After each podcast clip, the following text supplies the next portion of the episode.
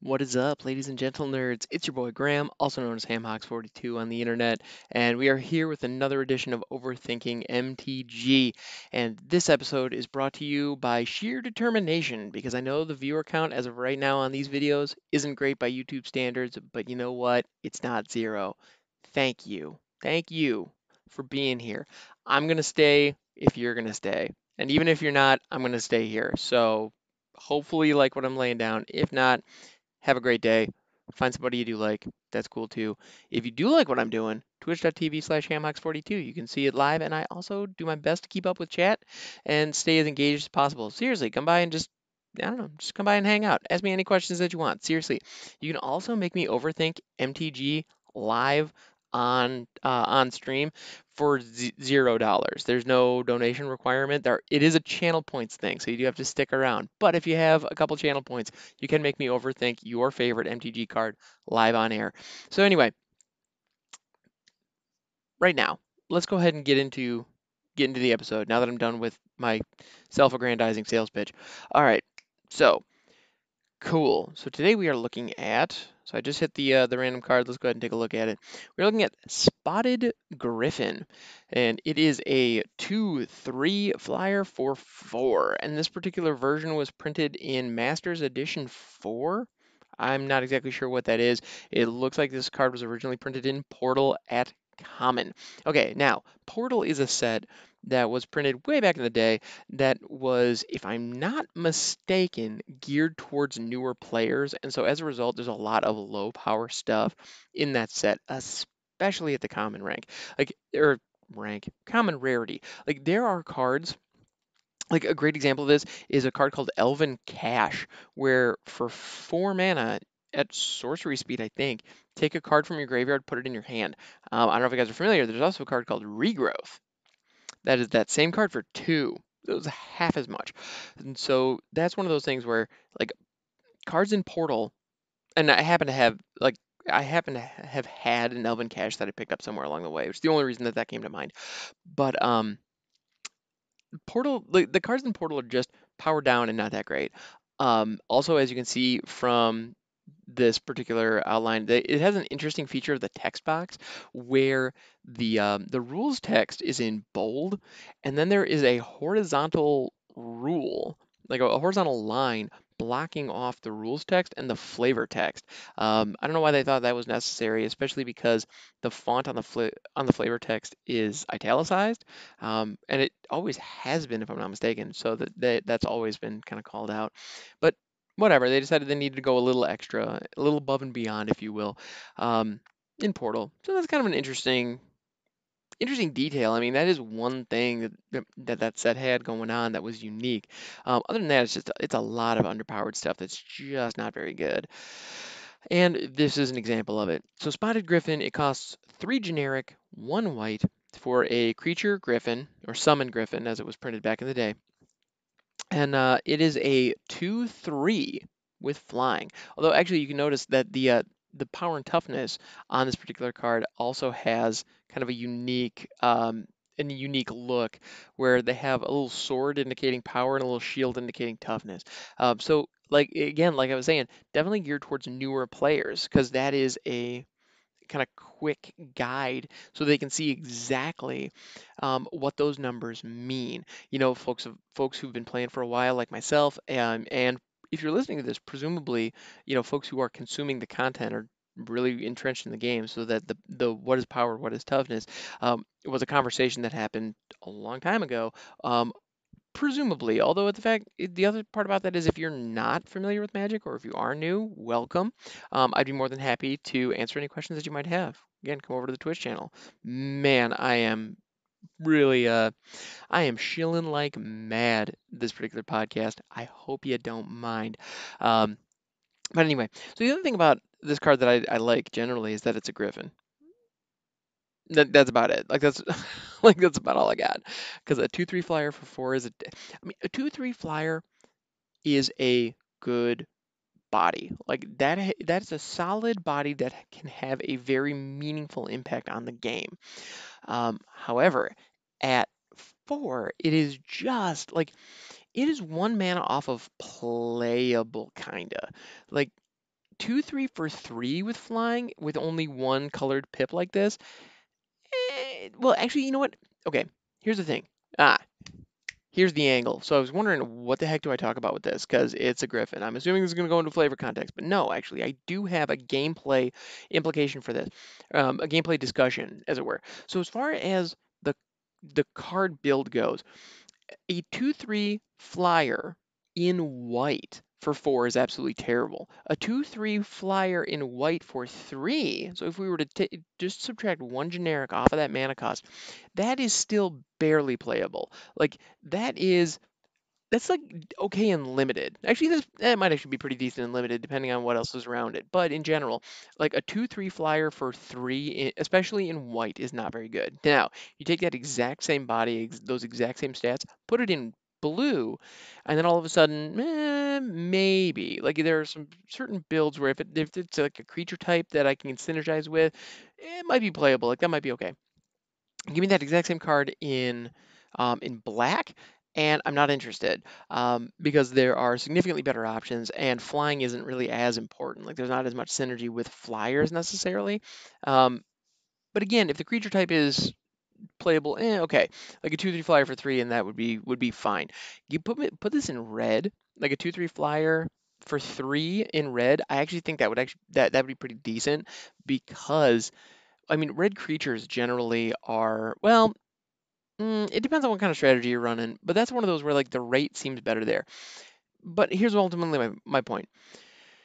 You well, uh, the reason that my, okay, let me just on red for a second. The reason that I think the reason that I don't dismiss it in red out of hand is purely because flyers in red tend to be large. You know, you think dragons, you think five drops, six drops. I mean, there I know there's some really solid four drops as well, but the moment you get a, like small red flyers is something that um, it they do exist, but there aren't as many of them, and so you have fewer options if going aggro with flyers is something you want. Now, would I rather have a 2-3 flyer for 3 or would I rather have a Chandra Spitfire which comes onto the battlefield as a 1-3 flyer for 3 that can conditionally pump?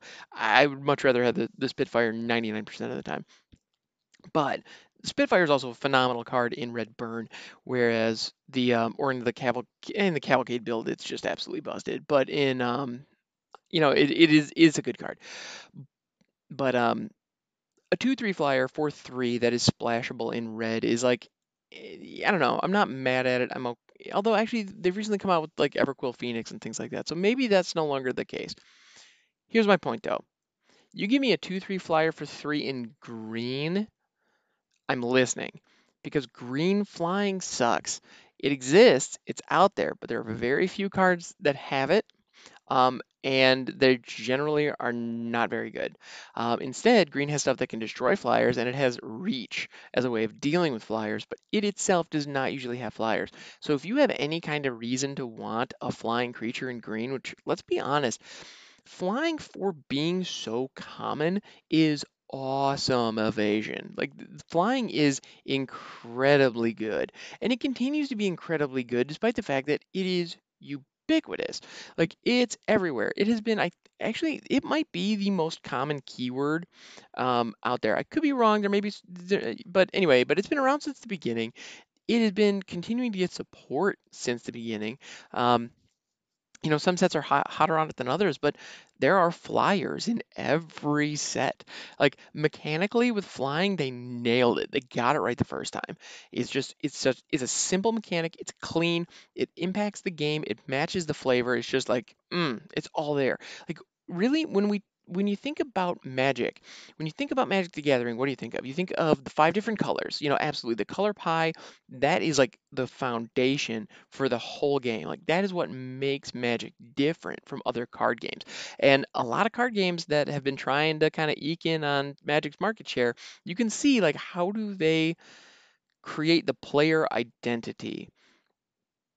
And that really is a major factor in whether or not that game is successful. I'd imagine. I don't know the CCGs uh, super well, but I do know, like some of the other games that I've played, um, I haven't really felt like and I'm not going to name names, but there are a handful of other games that I've that I've picked up, and the ones that lose my interest the fastest are the ones that don't give me a personal identity within the game. Um, you know, there are a lot of CCGs out there on phones, for example, that take certain properties and just kind of make a card game around it. And sometimes mechanically the card games are perfectly fine, but if I'm going through the same intro quest as everybody else and I'm collecting the same 15 characters as everybody else and I end up with the same deck as everybody else, I, I'm not interested. and I don't care. And on top of that, if the deck is made up of all these different like characters or events or something from whatever property I'm playing, um, but they aren't like I don't know, they just happen to be the best cards that I happen to get, um, I, I'm not that interested. The color pie in Magic allows you to own an expression of how the game is played. You have an element, you get to choose the type of game you are playing when you set up your deck. Um, and your opponent is choosing the game that they are playing when they set up their deck. And when you pit them together, weird stuff happens because you're combining these disparate things. And the fact that, and at the heart of all of that is the colors you know, in its simplest form, I'm a white mage. I have a lot of creatures and we attack a lot, and I'm going to make sure that um, I'm going to make sure that you know black and red get stopped. However, uh, or I'm a red mage where I'm going to cast a bunch of burn spells, and I'm going to have an occasional big dragon, but otherwise I'm going to have these little goblins that are just going to needle away at you. And I'm dealing, you know, that's my style. That's how the that's how I'm going to play. I'm the blue mage. I'm going to sit back, and my creatures are going to be pretty weak, but I'm going to be able to counter your stuff, and you're going to really have to watch me because I'm going to mess with your head. Um, you know, at its core, you have these five different personas that the player can take. And then the other cool thing is you're not locked into one of those when you're building your deck. And so all of a sudden you have the combinations. Then you can combine colors together to make things that were never intended and that the designers never uh, built for. And so as a result, you can um, you can really create your own identity and create your own style in a way that is incredibly unique and incredibly engaging. And that is something that means a lot. Now, how did we get there from here? Flying is a part of that. So as we were talking about the different colors, like every single color has a relationship with flying because it's been around forever and it's appeared on every single color and it is so ubiquitous that there are cards designed to stop it you know, Plummet exists. I mean, it's, it, Plummet, to be fair, not a, not an amazing card. It's very situational, um, but like it it's not awful. Like you know, like in those right situations, really good. Um, but also cards with reach, like Giant Spider or any of the spiders that have reach, those are very useful. Like those are surprisingly useful. Well, actually, it's not really surprising. It's not surprising at all because flying has been in this game since the very beginning, and at its core Magic is a duel between two players, and one of the most one of the one of the most core elements of that is creatures and combat. I mean, I I know there are exceptions to the rule, obviously. With so many options, you can play all kinds of different games that don't involve creatures. But at its base, I put creatures on the on the field. You put creatures on the field. They fight each other, um, and then we do some other trickery along the way. But we have two armies of creatures going at each other in most games, especially in like starter um, starter sets, starter packs. Like that's where people start with Magic most of the time. Um, if you didn't, please let me know in the comments below. I would love to hear like if you, if anyone out there started with like controller burn where they had almost no creatures, I would be really interested. Um, I'd love to know how that goes because everyone I've spoken to, when you first start, you start with either like everybody's first deck that I've spoken with anyway has been an aggro deck. If that is not the your oh, and the reason for that is because it is the least mentally taxing version of the game. It is the most straightforward. It's the most easy to kind of wrap your brain around. And that's why new players get the mono green beast deck or they get the mono red goblin deck or the mono white soldier deck. Like those are kind of the there's a reason that people start with those, and I think that makes a lot of sense for new players. My personally, if you were curious, mine was a uh, mine was a green stompy. Mine was like a um, a mono green stompy deck. That was the one that really pulled me into the fold. And there was something about when I was able to win the game by, um, you know, when, I was able to kill my opponent by swinging in with a Thorn Elemental that I had buffed up with an accelerated mutation, I felt really good. I felt real good. Also, Titanic Bulvox was in that deck, to give you an idea. Um, that was an uncommon from back in the day that has not aged well. It was a 7-4 Trampler. Um, but it was a 7-4 trampler, and sometimes the 7 power on a trample, mm, that makes a lot of difference. Anyway, but flying. Every single color has a relationship with flying. Every single player has a relationship with flying. You either love it or you hate it. Um, actually, you know what? No, that's actually the cool thing. There are a lot of people who love flying, and actually, blue white flying is a really fun archetype. I highly recommend you give it a shot, especially if you've been playing a lot of control stuff or a lot of mid range stuff, and you really want to just kind of take a step back, play something that is a little easier to engage with, and you just want to turn some cards sideways, um, Blue White Flyers is a surprisingly fun and effective way to do that. It's a really fun, and in most formats, I know in standard right now there's a very viable version, um, as is, I'm sure there is in historic as well. But anyway, I, I bet in your chosen format there is a way to play Blue White Flyers, and surprisingly fun. Anyway, it's it it is just a core piece of this game and I think it's phenomenal and excellent and just all the great all the great words. It it fits. You have these two armies, they're hitting each other. Some of them can fly over the other ones. And if you have a flyer, they can block. Like the mechanics of it are just so clean and so simple and it's so easy to understand. You know, that's one of those things I have never played a second game with a new player and had them go, "Wait, what does flying do again?" You know, never. If uh, once we've gone through a full game and they've gotten a handle on what the game does, you know, wait, how does first strike work? Okay, I've heard that. That's a fair question. Or, oh, okay, wait, what is so this goes into exile? What exactly does that mean?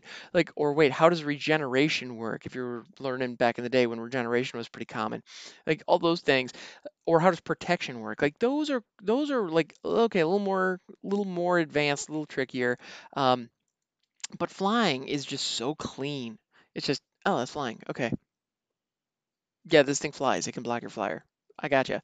And so, you know, the spotted griffin, two, three for four with flying. It's not a very good card. Like, just it, it, it the the price isn't worth what you get. Um, you know, if I see somebody play a two, three flyer on turn four, like if I see somebody tap out on turn four to play this, I'm gonna beat him um, I'm going to beat him soundly. Um, unless I'm also intentionally playing a powered down deck to meet him. So the only situation where I can see you playing something like this is if you're playing with a brand new player for the first time and you're showing them how the game works. Because this is a good lesson in that situation. And then it also has the added benefit of being a lesson when they realize that there are cheaper versions out there. Because I've spoken to it before on this podcast and I'll speak to it again, I'm sure there is a moment in every Magic player's life when they look at a card that was in their first deck and they realize, actually, I don't, I don't think this is very good, huh? And that is a cool moment, and that that is that's neat when you get to have that, um, because that's a level. Like you're, you know, you're leveling up as a Magic player when you hit that point.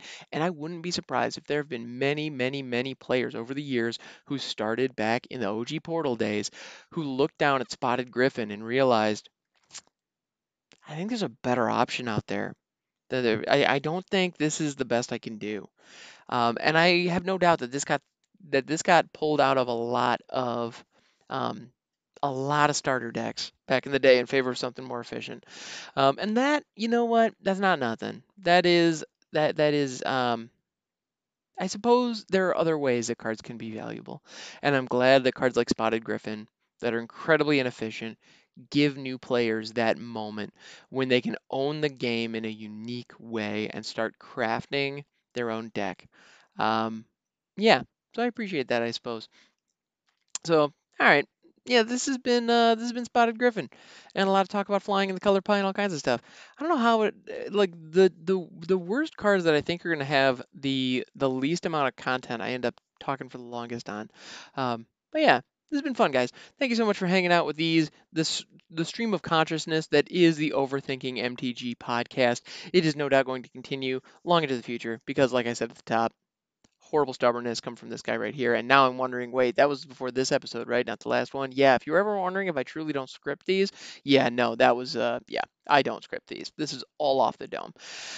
Yeah, the part reaction anyway, yeah, part reaction videos and podcasts and part storytelling. And Eh, sometimes we look at magic cards. Anyway, thank you so much for hanging out, guys. You you're my favorite people. I will catch you next time.